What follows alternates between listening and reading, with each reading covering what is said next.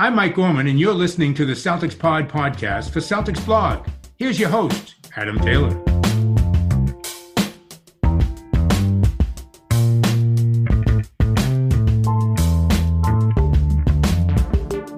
What's good, everybody? Happy Monday.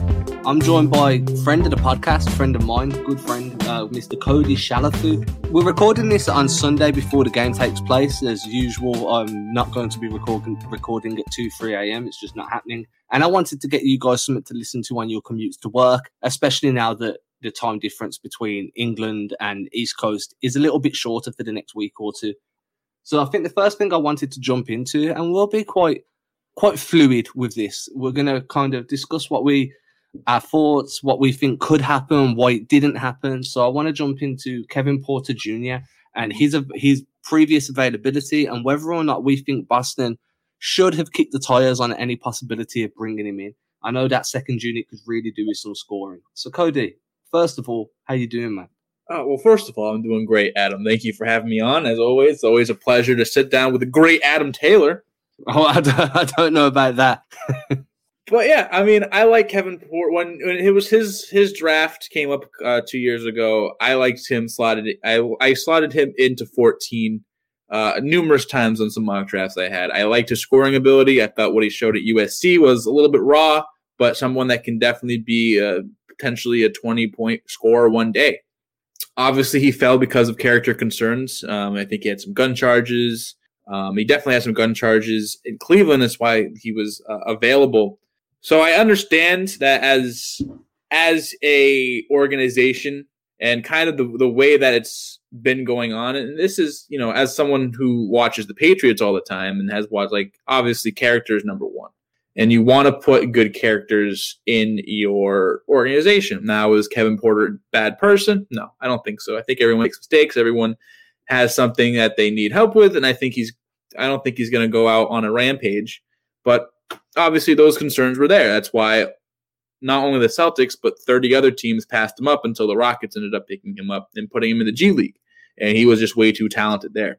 So it just depends on what do you think that the talent outweighs the character? And then obviously, these teams have way more information than we do. I mean, we see that he was charged for this and that, but they probably, you know, I've been talking to people that know him, uh, family members, uh, past coaches, past teammates, kind of getting the gist of what he's about. And they decided that the risk wasn't worth the reward, which is fine.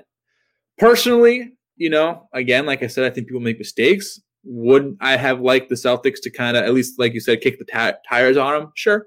I mean, obviously he's a great scorer, and we saw, we're going to see this in Houston for the next few years, and they're honestly not that bad set up for a rebuild with Christian Wooden himself and Porter on top of 340 picks in the next three years.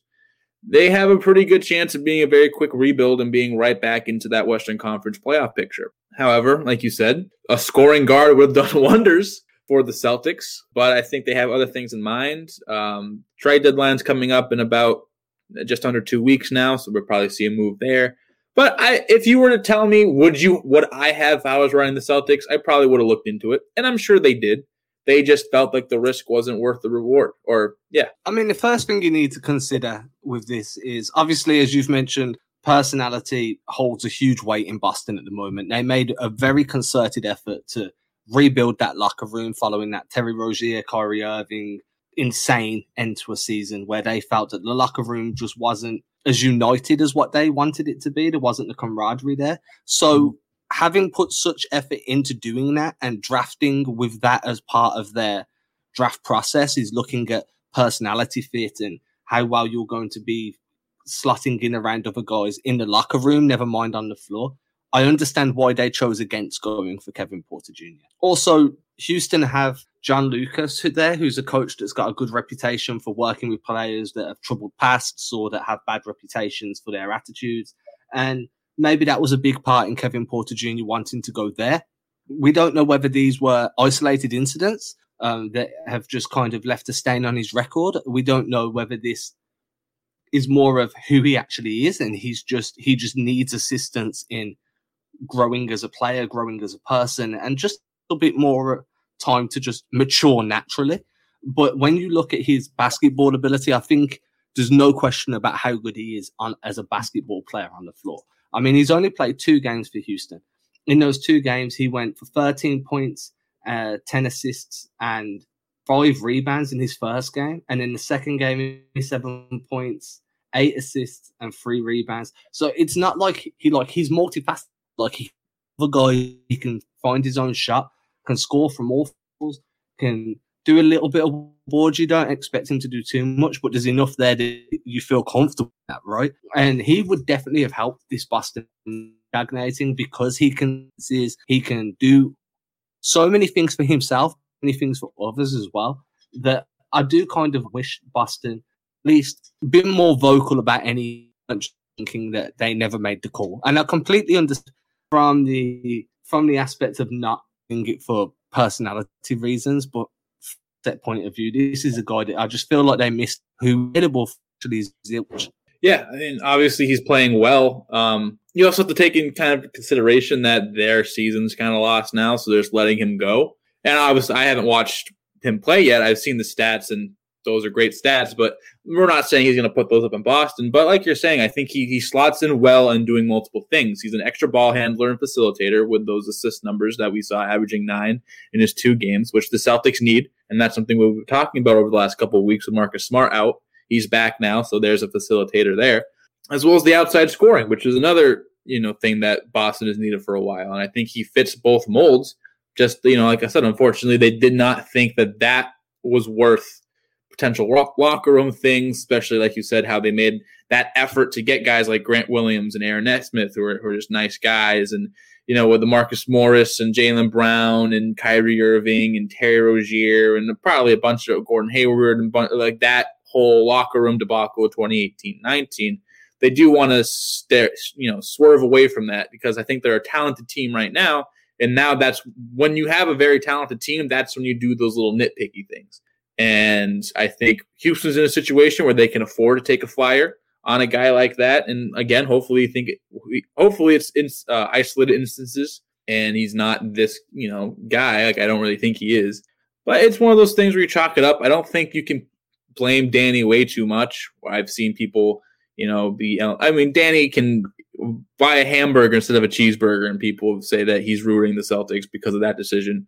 So every everyone's gonna have their things, but I don't think you can really put too much blame on Danny. I think that all, all the other organizations pass him up as well. So it wasn't just like the Celtics were the only team to say no. Yeah, and when you're talking about a guy with um that type of personality or alleged personality, bringing him into a position where his role's going to be very regimented. His offensive opportunities are going to be limited behind guys like Tatum, guys like Brown. If he's on with the second unit, he's probably going to be behind Payton Pritchard. Maybe he's behind Romeo Langford when Romeo comes back. We don't know, but you have to factor in those concerns in how is this player going to react. We've taken such a big step back in like leash, like offensive availability and viability, and being asked to be more of a floor spacer and secondary or tertiary creator. So that's definitely a concern for me. And I do think that being in a team like Houston, where they're just going to put the ball in his hands and say, "Show us what you can do," and then we'll start figuring out how to develop you once we know more. Um, that's very attractive to a young player, especially one that needs to rebuild his value around the league and needs to rebuild some form of respect around the league. I think this is going to be a really good fit for him. I just really wish that the Celtics had some form of coaching there that they could have been very comfortable with bringing him in. I know that they basically sterilized the locker room, but at points I do feel like the Celtics can be a little bit too nice on the floor. They're quite a nice team. You don't see them really getting in anybody's grill. They don't like try and play under people's skins like they used to. If you remember the Jae Crowder years, that team oh, yeah. was get that team was in everybody's face all the time, under everybody's skin. Uh, now I feel like they've maybe gone too far the opposite way. So bringing in a live wire may have actually helped kind of bridge the gap between the nice guys and some of the rougher guys like Tristan Thompson and Marcus Smart. And sometimes you need that live wire to electrify everybody and put everybody back into some form of competitive mindset where they're firing each other up rather than waiting for the opposition to give them fuel to the fire. Yeah, I agree. I mean, I like, like I said, I like Kevin Porter. I had him mocked to the Celtics. I mean, I'm glad Romeo got there, as you as you know. But I think he's a great player, and yeah, I think this team does need an extra umph. They need that Marcus Morris type that they lost, and I I think Tristan Thompson is doing a good, at least a decent job in being that guy. But I think they just need one more, one or two more, just to hold players accountable. Um, you know, like I said, like those Jae Crowder years, they were getting under people's skins, and Boston obviously drew to that like a moth to a flame. We love that stuff over here. Um, so I think if they get one more player, I'm not I'm not sure if he's that guy like on the court. Again, I haven't really watched much of Kevin Porter Jr. Um, I've seen a couple college games that he was in, but I haven't really watched much of him since. So I don't know exactly if he's like that, you know, rah rah dude on the floor. Um, so maybe that spot is still a need, even if you bring Kevin Porter Jr. in. But like I said, if I was Danny, I probably would have took a flyer on him. I think that you have so many you this locker room is so combined right now and you know they're they're pretty solid. I think if you bring one guy in, I don't think you disrupt too much chemistry. And if he works, great. And if he doesn't, I don't think you lose much. So I would have probably took a flyer on Kevin Porter Jr. And then maybe he is that live wire, like you said, that can spark up the bench, make two three quick shots, and boom, we're right back in a game that we were down by and looking kind of sloppy. Um, but obviously they didn't, and I think Houston got a good player, and that's someone they can build around potentially. How concerned are you about playing against him tonight? No, I'm not that concerned. I don't like. I again, I think he's a good. Well, who, who did they play before? Who were the Rockets' last two games that he went off on? Do you know? Because do they have a perimeter? Sac- Sacramento and Utah. So Sacramento, you can understand him scoring on, but dropping 27 on Utah is no yeah. easy, no easy job. No, that's not an easy job. And I think, like you said, they're going to give him the ball and like see what happens. And it's going to be interesting to see who he gets matched up with, whatever. Um, but even if he has a good game, I'm not too concerned because, again, I don't think Houston's a very good team, um, especially Christian Wood out. They've what they've lost every game that he hasn't played in the last like 14, 15 games that they've played. He they haven't won. Um, John Wall's back, but I mean that's a John Wall of this year, not John Wall of three, four years ago. But I'm not too concerned. If Kevin Porter gets his points and gets his assists, it'll be fun to watch. We'll probably gripe about it Monday morning, but I don't think that's going to be such a huge loss, a huge like setback or anything. And you mentioned bringing in one or two more guys just to add a bit more toughness to this rotation, just a little bit more um, versatility in ways that aren't necessarily seen by putting the ball on the floor, right? You want guys setting these hard screens, really getting under guys' skin on the perimeter, making life tough and physical, and really scratching at guys. Have you got any names that aren't in the primary media at the moment? So outside of you guys like Harrison Barnes, uh, Larry Nance Jr., uh, Vucevic, are there any names that you like? I've got one that I like.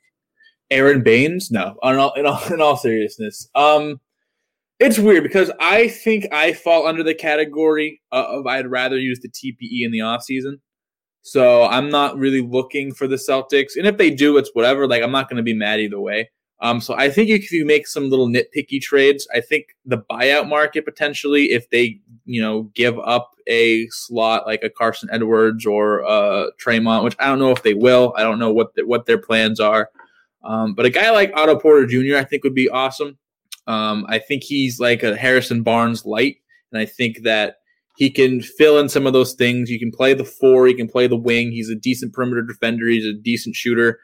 Um, that's someone that I've kind of had my eye on, and I think that would a keep the, t- TPE, geez, TPE uh, intact, so you can use it in the off season.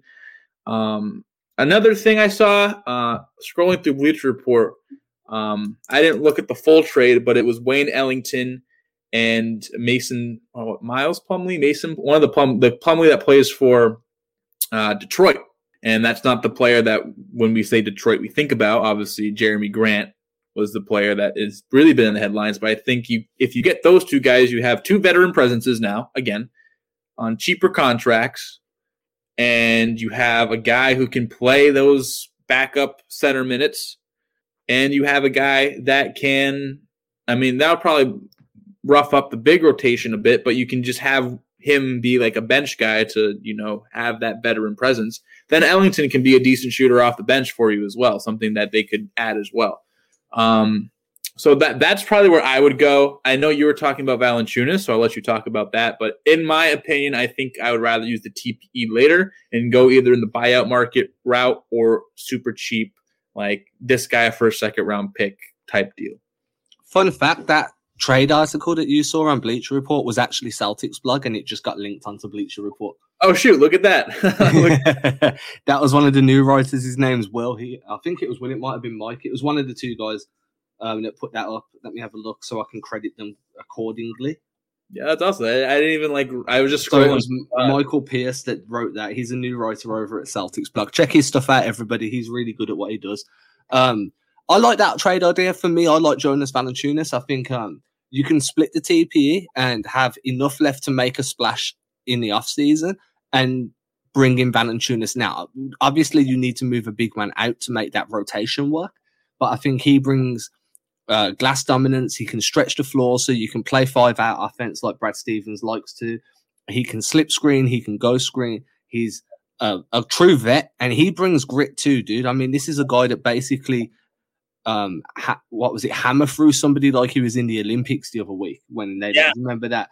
That was like an Olympic hammer toss. So he brings that fire as well.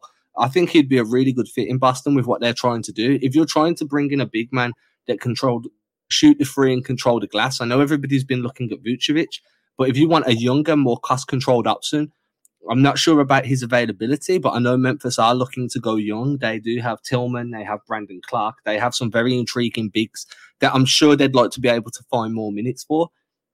So Jonas Valanciunas makes a ton of sense to me. Who they'd want in return is a different question. And then if it's not one of the bigs that are already on the Celtics rotation, moving on from one of them has to be a secondary deal. I don't think they'd want to move on, on from Theis or Williams, which means you need to try and find a buyer for Tristan Thompson. I'm not sure how easy that's going to be to do.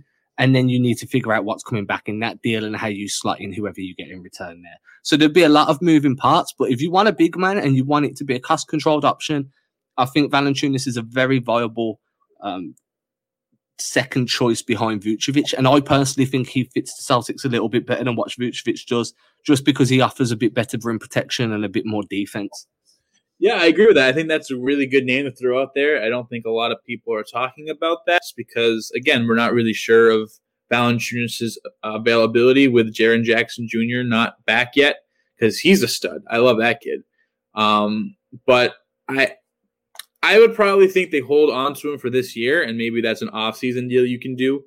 Um, because I don't know if they want to throw Tillman into those really big minutes. I know he's been playing, and that's someone the Celtics were looking at for the draft, and a lot of that was a name thrown around for the Celtics for the draft was Xavier Tillman. So we obviously think highly enough where we think he can be a good player. But Valanciunas, like you said, he's that tough dude that again is going to hammer throw people. Um, he's going to control the rebound. I mean, he was a, a, side in the Celtics' thorns forever when he was on Toronto. Then he started hitting threes, and then it's like, oh, this guy's just annoying. But when he's on your team, I think he'd be a lot less annoying. I think he would slide in well. I think he he gives you you know good paint protection. I think he uh, gives you really good rebounding, which is probably his best skill, and he can stretch the floor, kind of like an Aron Baynes type guy, like I was jokingly mentioning before.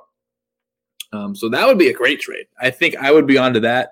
Um, that's just the thing. You have to split up the TPE, and if you think it works, then I'll I'll trust you. Um, again, I I would rather keep as much of it as I can, um, but that's just me. Yeah, and I mean, there's worlds where you can do this deal without using the TPE. If you package like a Tristan Thompson and one of one of the rookies, um, then you can do that pretty much um, two for one and bring in Valanciunas without going into that TPE. So that could also be a viable option if you want to move into the summer with enough room to make a splash in a sign and trade, but you also want to make an upgrade now. I just think that it's definitely an option I'd like them to explore. Valanciunas is averaging 16 and 11. He only takes one free a game, but I think that's a scalable skill set that he's got because he does look quite fluid from free.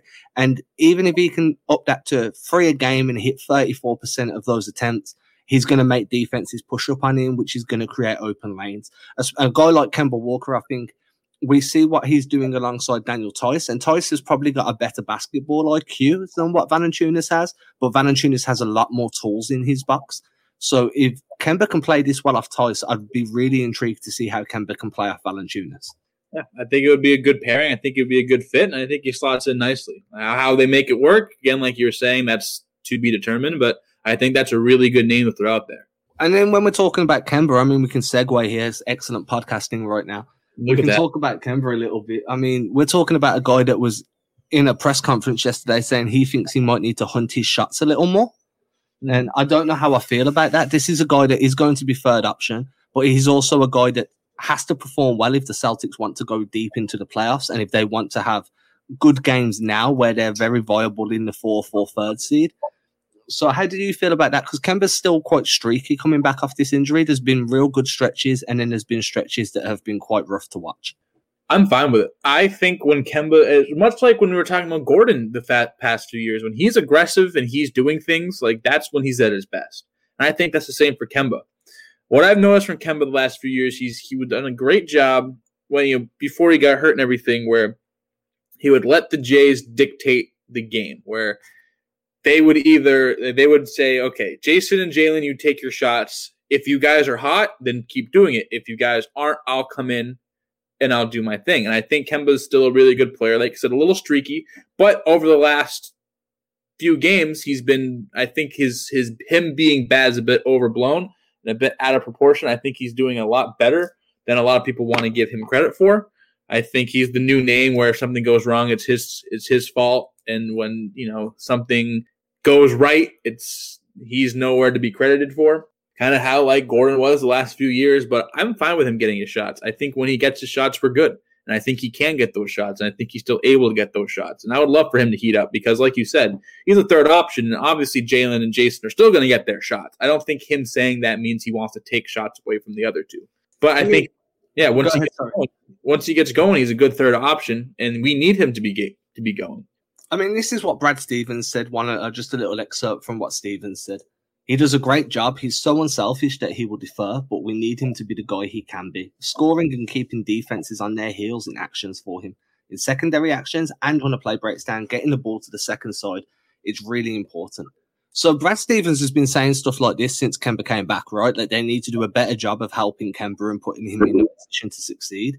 And it does feel like sometimes that the rest of the guys are waiting for Kemba to put them in positions to succeed. They'll wait for Kemba to penetrate and then reap the rewards when Kemba break, um, kicks back out to someone like Jaylen or Jayson for a secondary drive or a pull up.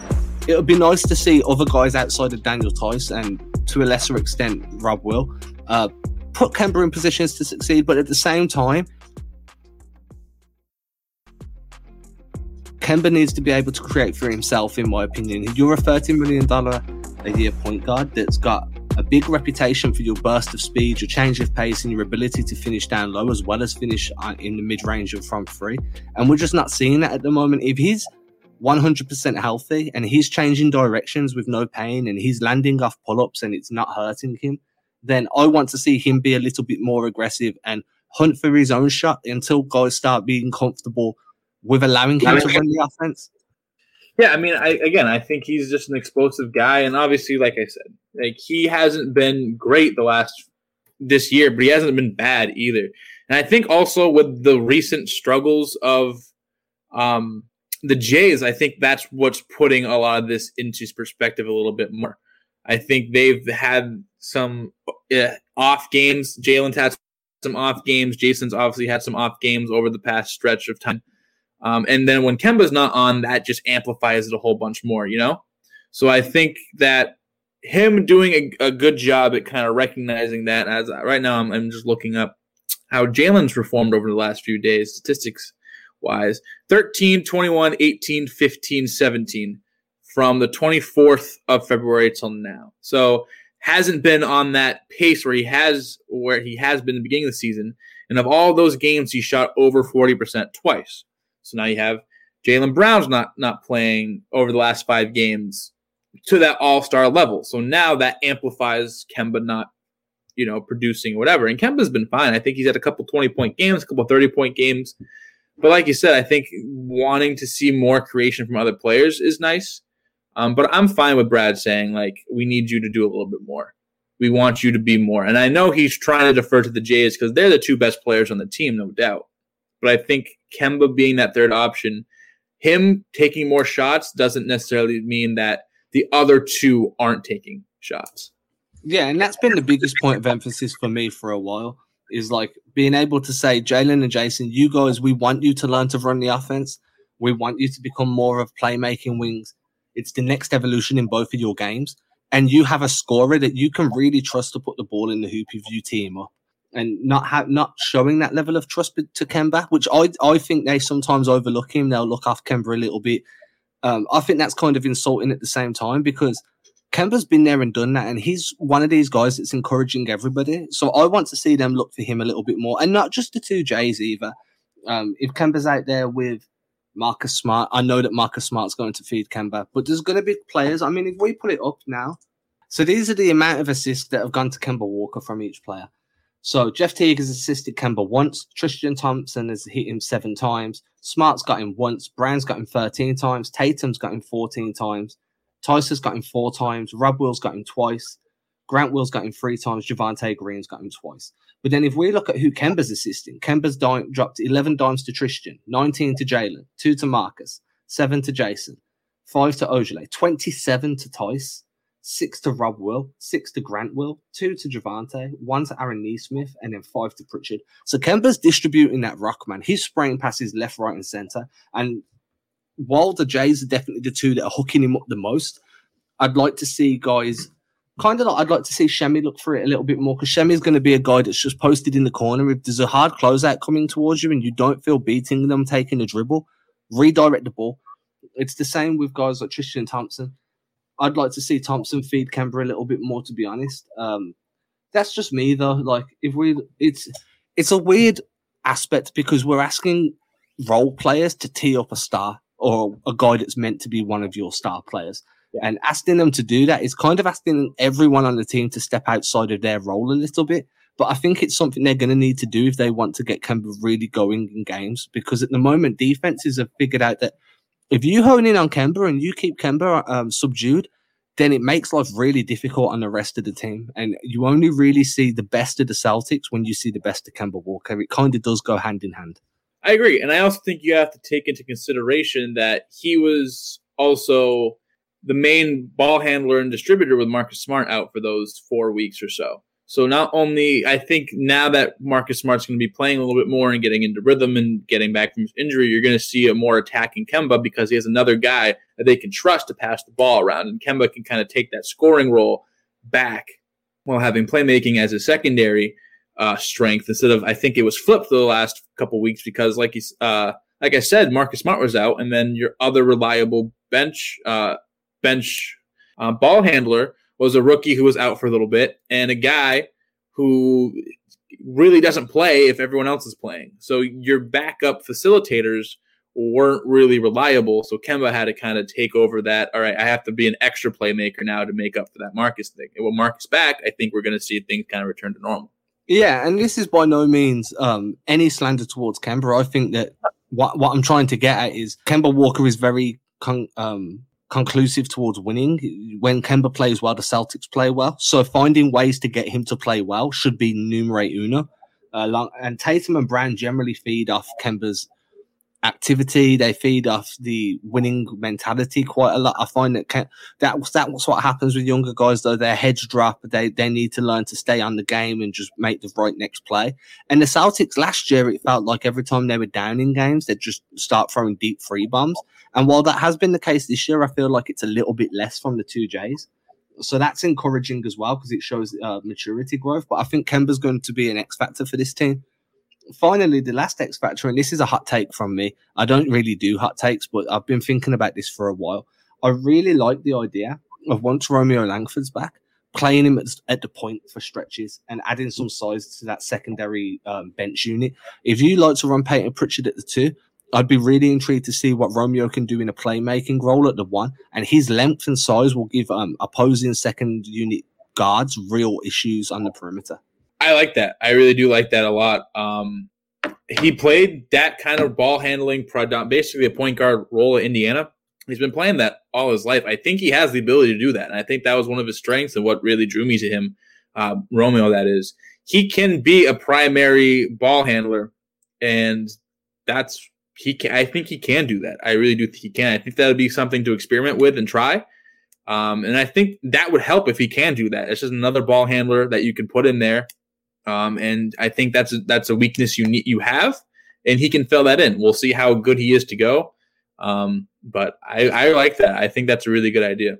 One of the main reasons that I've been toying with this idea is because the Jeff Teague, Payton Pritchard backcourt off the bench defensively is atrocious. They're last, dead last in points allowed per 100 possessions um, that second unit that's got Teague and Pritchard on the floor together. If you can bring in a guy like Romeo, it allows you to start hiding Pritchard a little bit more on defense. And Brad Stevens is excellent at hiding smaller guards. He does it. He's done it for Isaiah Thomas. He's doing it for Kemba to an extent. Having somebody like Romeo with that size and length would help alleviate some of the pressure off Pritchard defensively. And it would also mean that Pritchard can run the floor on the break and operate as a leak out option. So I really like that idea.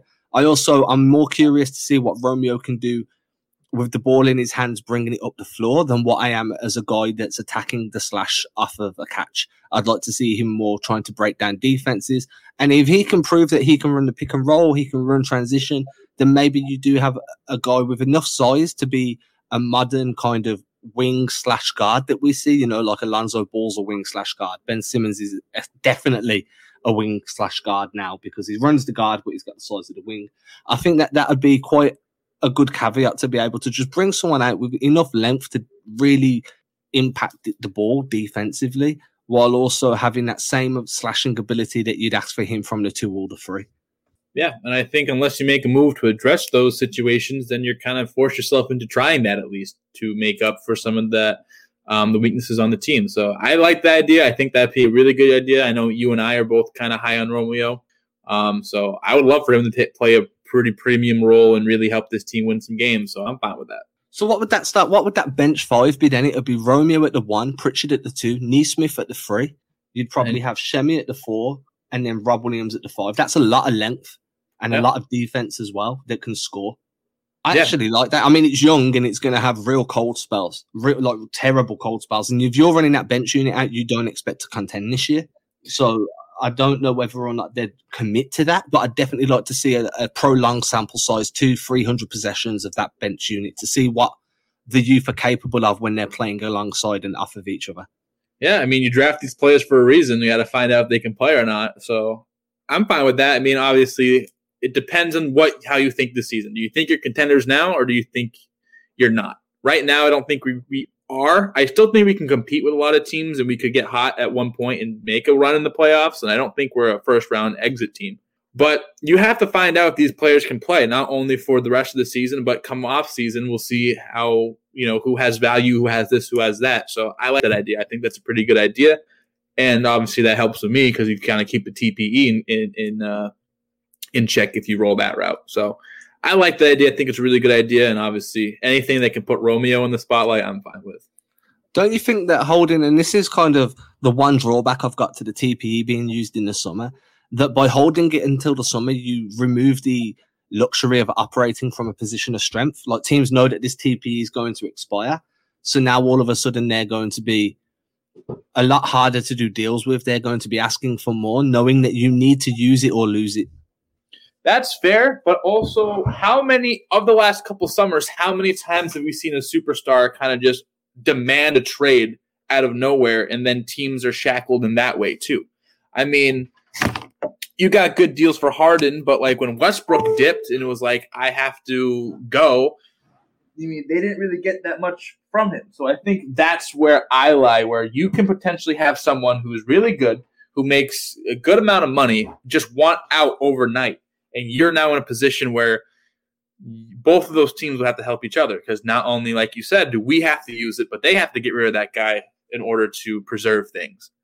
So I think that keeps us in a, a unique opportunity to be able to give a bunch um, and still be fine, you know, and especially since there was that thing a couple months, uh, like a month ago that came out with like we're one of like what 14 teams of all with all our picks so I think that's the attractiveness of having that TPE because you never know what star is going to say they want out. You never know what stars are going to be disgruntled all of a sudden. Like especially like with Utah, blah blah blah. If like Mitchell and Gobert, for, for example, I don't know how the money works there. I don't think it's. I think Mitchell's over the TPE because he signed his extension. But a, a situation like that, like there's been after the COVID thing, there's beef between those two, and if they don't, you're the number one seed in the West, and if they don't make far, Mitchell could be like, "All right, I'm done," and that could happen to other stars too. So that's why I kind of want to keep the TPE because we can be put in a unique situation where we can go after one of those guys and really make the most of it.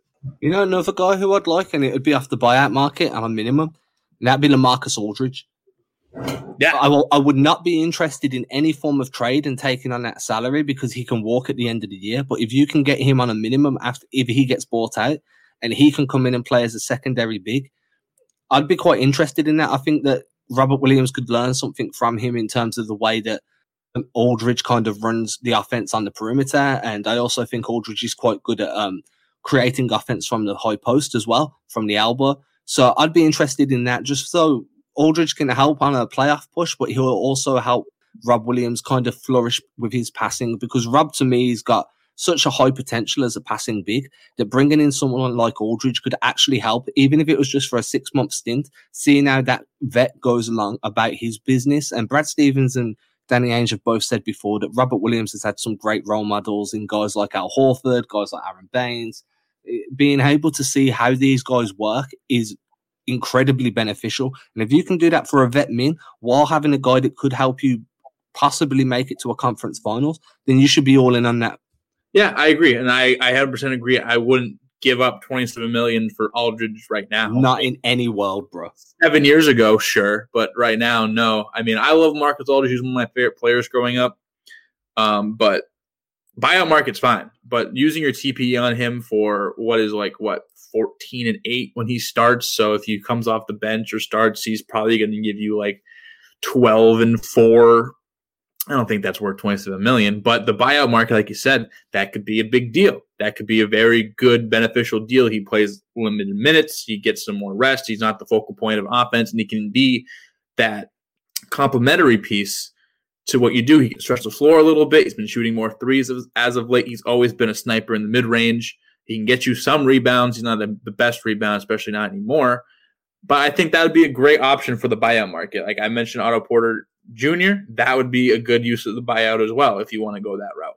Yeah, it's just another name to watch, right? I mean, I've been interested in him. I know some people have messaged me talking about DeMar DeRozan. It'd be a very similar option there for me. I wouldn't want to take him on his contract. I wouldn't want to risk the flight risk. If I'm not mistaken, he's going to be hitting free agency this year too. I might be mistaken there, but I'm quite confident. I'll double check. I'll fact check that in a okay. second. Cody, looks like he's fact checking it. But again, if he was ever bought out, which I don't think he would be, I wouldn't mind him coming in after buyout market, but I just wouldn't feel comfortable giving him the money because he would effectively be your bench offense. And for what he earns, the bench offense role doesn't kind of equate to that money. Yeah, I mean, it depends on what. Yeah, so he is up after this year. So he's an unrestricted free agent after this season.